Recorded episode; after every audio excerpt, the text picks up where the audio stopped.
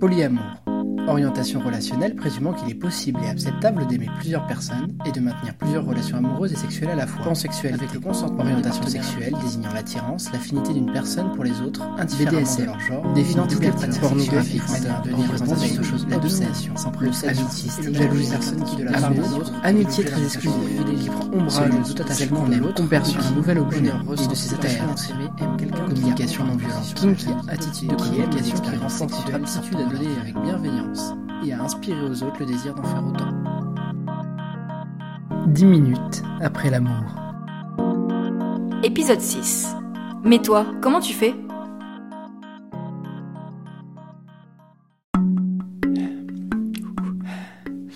Allez, on peut le faire. On peut en parler.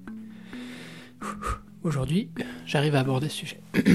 ok, donc aujourd'hui, on va parler d'un sujet important, je pense, et qui m'est venu à l'esprit parce que j'ai eu cette discussion par deux fois dans le week-end, là déjà, et en fait aussi de nombreuses fois auparavant.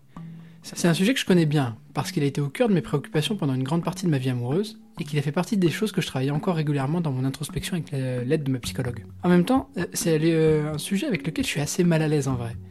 Là, je suis un peu stressé. Il me provoque encore des angoisses quand j'y pense, voire parfois une réelle dissonance cognitive.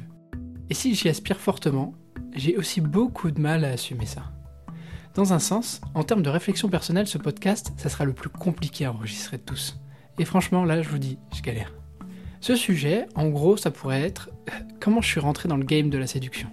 Ok, rien que de dire ça comme ça, je me décompose derrière mon micro. En fait, c'est plus l'idée de constater des changements drastiques dans ma vie et d'essayer d'en parler car je vois dans quelle galère sont certains de mes amis autour de moi, de la même façon que je l'ai été pendant mes de nombreuses années.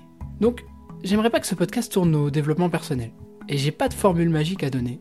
Et je dois vous avouer que je suis le premier étonné par ce qui m'arrive en ce moment. Mais force est de constater que ça peut s'expliquer et que partager mon témoignage, ça pourrait peut-être être un peu bénéfique. Et que j'ai vraiment envie que les gens autour de moi qui sont dans cette même situation, avec qui, mes amis avec qui je discute de ça justement, mes amis qui sont en galère et qui, qui, ont du mal à avancer en ce moment dans la vie, j'aimerais que ces gens puissent un peu mieux comprendre ce que j'ai vécu pour se rendre compte qu'en fait que c'est à la portée de tout le monde et que j'ai rien fait d'exceptionnel et que je suis pas quelqu'un d'exceptionnel et juste je suis une personne comme vous et moi et que c'est grâce à ça justement que j'ai pu enfin un peu avancer sur ces problématiques. Si vous voulez tout savoir, ma vie amoureuse à l'adolescence c'était le néant. Grosso modo, j'ai eu à peu près un crush. J'en ai eu sûrement d'autres, mais j'ai eu un long crush au collège. Il m'a fallu tellement de temps pour réussir à trouver le courage de l'inviter au cinéma que, en fait, elle déménageait le lendemain et donc du coup, c'était pas possible. Ensuite, je n'ai rien eu au lycée. Et ça m'a collé mais des angoisses existentielles comme tout le monde en traverse généralement quand on est euh, jeune et qu'on a le béguin pour des personnes ou qu'on aimerait avoir le béguin pour des personnes et que rien ne se passe, pas de séduction, pas de flirt, que dalle. Franchement, j'avais du mal à endormir la nuit, je me sentais pas bien, sans compter qu'en plus mes amis me disaient mais écoute, t'es quelqu'un de bien, t'es quelqu'un de fun, t'es quelqu'un de plutôt mignon, et juste confiance en toi et tu trouveras des gens. Sauf qu'en fait, il ne m'était jamais rien arrivé dans ma vie, parce que je n'y arrivais pas, je n'arrivais pas à avoir confiance en moi, je n'arrivais pas à croire que c'était possible, et donc du coup je me mettais pas du tout dans les bonnes dispositions. Ensuite, il y a un peu le hasard qui fait que j'ai rencontré ma partenaire de vie et que de et qu'on est qu'on est ensemble depuis nos 18 ans. C'est-à-dire que je suis passé de aucune vie amoureuse à une vie amoureuse très enrichissante mais très centrée, monogame, aucune envie de regarder ailleurs, aucune envie d'aller voir ailleurs, aucun désir pour autrui. Et donc de ce fait, de mes 18 à 28 ans, j'ai été complètement invisible également dans la sphère de la séduction. Et cette, euh, cette invisibilité, elle s'explique par le fait que, voilà, je n'étais pas intéressé. J'avais trouvé ce qui me semblait être la femme de ma vie, ce que je crois toujours, mais à cette époque-là, je pensais que ça pouvait être la seule personne dans ma vie, chose à laquelle je ne crois plus du tout aujourd'hui, parce que j'ai d'autres personnes dans ma vie, j'ai notamment une autre relation amoureuse dans ma vie qui me correspond énormément, qui m'a ouvert les yeux sur le fait que ma vie peut être enrichie de nombreuses relations amoureuses, mais pendant dix ans, sans aucun regret, sans vraiment aucun regret, j'ai été monogame et j'ai ignoré toute possibilité d'avoir des relations avec d'autres personnes. Tant et si bien que je pense clairement que les gens autour de moi, même si certaines personnes ont pu s'intéresser à moi pendant 10 ans, elles ont très vite euh, ignorer cette possibilité, ne serait-ce que parce que je ne les voyais pas. Étant aveugle, je pense que je suis devenu aussi invisible euh, dans la sphère relationnelle, dans la sphère amoureuse, dans la sphère de séduction tout autour de moi. Et il y a eu un jour où on a fait un grand saut. C'est-à-dire que je suis passé directement du petit bassin à l'océan déchaîné en rentrant dans le libertinage. Quand je dis que c'est un grand saut, c'est que non seulement d'un coup j'allais apprendre à séduire des gens, enfin j'allais devoir séduire des gens, j'allais rencontrer des gens, j'allais avoir des expériences sexuelles avec des gens, mais en plus ça allait se faire en couple, à plusieurs personnes, dans une sphère qui n'est pas du tout finalement l'intimité d'un date 1 et 1, d'une rencontre 1 et 1. Donc du coup ça a été très difficile en fait en vrai pour moi pendant un an. Et le libertinage, qui a été une expérience euh, à la merveilleuse et qui correspond clairement à ce que j'ai envie de continuer à faire euh, aujourd'hui, a été en même temps une source d'angoisse très difficile à gérer pendant un an parce que je n'avais toujours pas l'impression de plaire aux autres. En fait, pendant un an, toutes les personnes que j'ai pu rencontrer dans le libertinage, à aucun moment je n'ai senti l'idée, enfin je n'ai senti une émotion, un truc qui pourrait dire que la personne me désirait. Ce qui est en vrai complètement faux, bien sûr. Les personnes qui ont couché avec moi ne l'ont pas fait par pitié.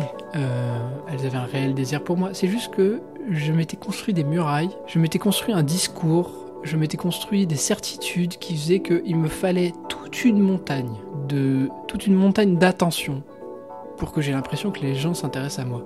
Il me fallait, je pense, le bout du monde pour penser que euh, quelqu'un pouvait vraiment s'intéresser à moi et en fait juste me dire que la personne qui venait me voir, qui venait euh, libertiner avec moi, qui couchait avec moi, avait envie de moi, ça suffisait pas et c'était compliqué. Et vous voyez à quel point en fait on peut se convaincre, on peut se persuader de choses qui ne sont pas vraies juste parce qu'en fait on n'est pas bien soi-même.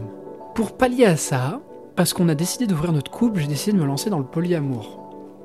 Donc, ça n'avait pas qu'une vision utilitariste, bien sûr. L'idée du polyamour, c'était de voir si euh, j'avais envie et si ça me convenait dans ma vie d'avoir de nouvelles relations amoureuses. Mais une part de moi le faisait pour que par moi-même, je puisse rencontrer des gens, par moi-même, je puisse me rendre compte que des personnes me désirent, et que par moi-même, je puisse euh, voir euh, comment je me sentais dans le jeu de la séduction, de la recherche de l'autre, qu'est-ce que j'attendais des autres aussi, qu'est-ce que je désirais, qu'est-ce que je voulais avoir. Et en fait, j'ai eu un succès auquel je ne m'attendais pas du tout.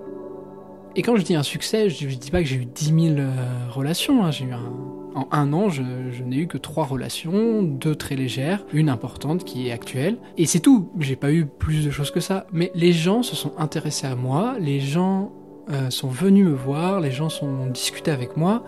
Euh, quand j'arrivais sur un site de rencontre ou sur un groupe de discussion consacré à ce genre de sujet, je faisais figure d'une personne qui était désirable, que les gens avaient envie de rencontrer, que les gens trouvaient belle. J'ai eu des, intentions, des déclarations d'intention, beaucoup de déclarations d'intention. Et tout ça, je m'y attendais pas du tout. Je ne, pensais pas, parce que pendant 28 ans de ma vie, personne ne s'était intéressé à moi, entre guillemets, en fait, parce que je m'étais construit des murs et que quand je les ai abattus, je ne pensais pas que j'allais avoir tout ce succès euh, sur moi. Et c'est compliqué d'en parler parce que j'ai l'impression de me vanter alors que c'est pas du tout le cas. Euh, je suis extrêmement mal à l'aise avec cette idée-là. Et en même temps, il y a un moment, il faut pas faire de fausse modestie. Euh, il faut pas se faire du mal à soi-même. Il faut juste dire, oui, voilà, apparemment, j'intéresse des gens pour plein de raisons parce qu'en fait, je suis humain. Je suis quelqu'un comme n'importe qui, j'ai plein de qualités, j'ai plein de défauts, mais il se trouve que mes qualités attirent les gens comme les qualités de tout le monde en fait. Une fois qu'on se laisse aller, une fois qu'on en prend conscience et qu'on on laisse les gens venir nous toucher, en fait c'est bêtement ça en fait. Il, n'y a rien d'autre que de laisser les gens venir, euh, venir nous toucher. Et d'oser, de montrer qu'on est une personne qui a un désir et des envies. Et ça, c'est aussi important. C'est quelque chose vraiment que je suis en train d'expérimenter en ce moment. C'est que l'expression de mon désir, qui est quelque chose qui est extrêmement difficile pour moi. J'ai beaucoup de mal à, à exprimer ce que j'ai envie. Si je suis dans la dans la même pièce que vous et que j'ai envie de vous embrasser, je vais avoir beaucoup de mal à exprimer cette envie. je vais avoir beaucoup de mal à vous regarder dans les yeux, à être près de vous, à vous parler. Et je serai beaucoup plus volubile, beaucoup plus sympa, beaucoup plus euh, à l'aise avec d'autres personnes avec qui je n'ai pas de désir, justement. Et du coup, j'aurais du mal à exprimer mon désir. Mais pourtant, cette expression du désir, c'est ce qui fait aussi que vous attirez l'autre si vous vous réfugiez en vous-même, si vous vous bloquez, si bah, vous ignorez l'autre personne en face, la personne va avoir le même réflexe que vous. Elle va se dire tiens cette personne me plaît, mais elle me regarde pas, elle me, me parle pas, euh, je sais pas, elle a, pas l'air de me regarder avec ses yeux d'envie. Elle a pas l'air de m'exprimer une envie, donc du coup, bah, c'est qu'elle a pas envie, je vais pas lui demander. Et dans un sens, ça pourrait être bien. Mais, en fait, on rentre dans un double jeu. C'est que si les deux personnes ont envie l'une de l'autre, mais qu'elles sont trop timides, trop renfermées sur elles-mêmes pour l'exprimer, on se retrouve avec cette impossibilité de, de, faire quelque chose. Personne ne va faire le premier pas. C'est pour ça que je dis toujours, euh, venez me voir. Moi, je galère, je vais apprendre à venir vous voir. Mais vous, si vous êtes capable de le faire, je vais vous accueillir avec toute la gentillesse du monde et avec toute la bienveillance du monde. N'hésitez jamais à venir me voir, m'exprimer une envie. Si je vous dis non, ça sera un non gentil avec toute la, toute la bienveillance que je puis avoir. De faites que vous êtes venu faire ce premier pas et je vous accueillerai avec grand plaisir. Et, euh, et il y a de grandes chances que le faire, ce pas, ça m'aide aussi à, vous dire oui, en fait. Ça m'aide aussi à vous dire oui, mais oui, bien sûr que j'avais envie d'aller boire un verre avec toi, bien sûr que j'avais envie d'aller à la fête avec toi, bien sûr que j'avais envie de danser avec toi, bien sûr que j'avais envie de coucher avec toi. Mais je n'arrivais pas à le dire. Merci d'être venu me le dire. Et en fait, c'est comme ça qu'on va s'entraider. Je pense qu'il y a une idée qu'en fait, quand on veut rencontrer des gens, quand on veut sortir avec des gens, déjà, il faut être son premier allié. Il faut, vraiment s'aimer soi-même. C'est un travail que j'ai mis des années à faire. J'ai décidé de m'aimer, d'aimer ce que j'étais, d'aimer ce que je pouvais être, de m'aimer physiquement. Pendant deux ans, j'ai fait de l'autoportrait, de la photographie de l'autoportrait, sous plein, plein, plein de façons, sans quasiment le montrer à personne, mais juste pour le montrer à moi-même et pour dire, hé, regarde là, sur cette photo, t'es beau, regarde là, là, là, t'as un beau profil, regarde, en fait, prends conscience Gaëtan que tu as de la valeur. Et ça, pendant deux ans, je l'ai fait tout seul, dans mon chemin. Et ensuite, quand j'ai fait de la, de l'introspection, c'était la même chose, mais pour mon mental, pour dire, hé Gaëtan, en fait, rends-toi compte de tes qualités, exprime-les, montre-les, donne-les, et tu verras que ça va marcher. Et c'est vraiment comme ça que ça a fonctionné. Et ensuite, envers les gens, plus ça avance, et moins je mets de murs aux gens. C'est-à-dire qu'on a souvent plein de critères de ce que doit être une relation avec quelqu'un, de ce qu'on recherche, de ce qu'on attend, de ce qu'on veut, de qu'est-ce que doit être la relation, de la relation amicale, elle doit être comme ça. Si je rencontre un amoureux ou une amoureuse, il faut qu'elle ait toutes ces qualités-là, parce qu'en fait, je veux construire ma vie pour faire telle chose. Ok, avoir des critères, c'est très bien, mais il faut se rendre compte que ces critères ne doivent pas juste être un filtre pour éliminer les gens.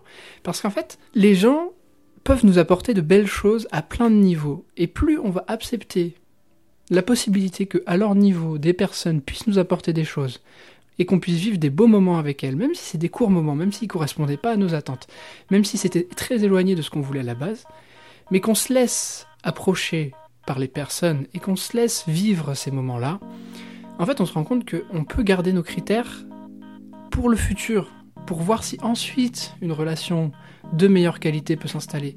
Et si ça ne correspond pas à nos critères, ok, bah cette relation ne sera pas de meilleure qualité, mais elle sera telle qu'elle est là cette relation qui nous fait du bien à ce moment-là, parce qu'elle nous apporte des choses.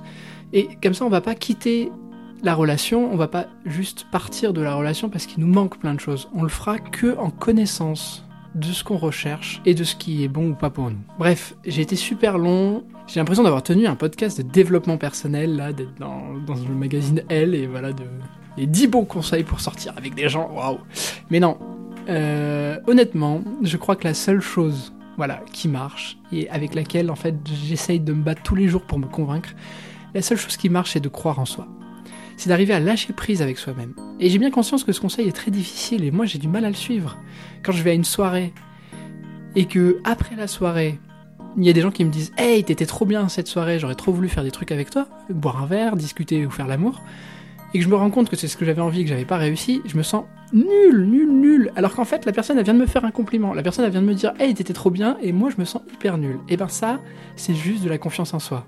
Si je regarde autour de moi, dans un sens, je vois que tout le monde plaît à tout le monde. J'ai jamais vu des gens plaire à personne, et j'ai jamais vu des gens plaire à une seule personne. En fait, en vrai, même moi, il y a plein de gens qui me plaisent par plein d'aspects à des moments différents, c'est pas une question de trouver l'élu, mais de s'assumer, de se montrer sous son meilleur jour, de dire aux gens, hé, je suis comme ça, je me sens bien, je veux passer du bon temps avec toi, de se laisser porter par les occasions sans chercher absolument la perle rare avec qui finir ses jours, juste de s'écouter quand on sent pas les choses, mais aussi de s'écouter quand on a l'impression que ça pourrait être bon. Et c'est peut-être un gros cliché, et j'ai l'impression, encore une fois, d'être dans un putain de magazine, mais je pense que c'est vrai. La première personne que je dois aimer de tout mon cœur, et qui me soutient envers et contre tout, c'est moi-même. Et c'est tout. C'est ça le plus important.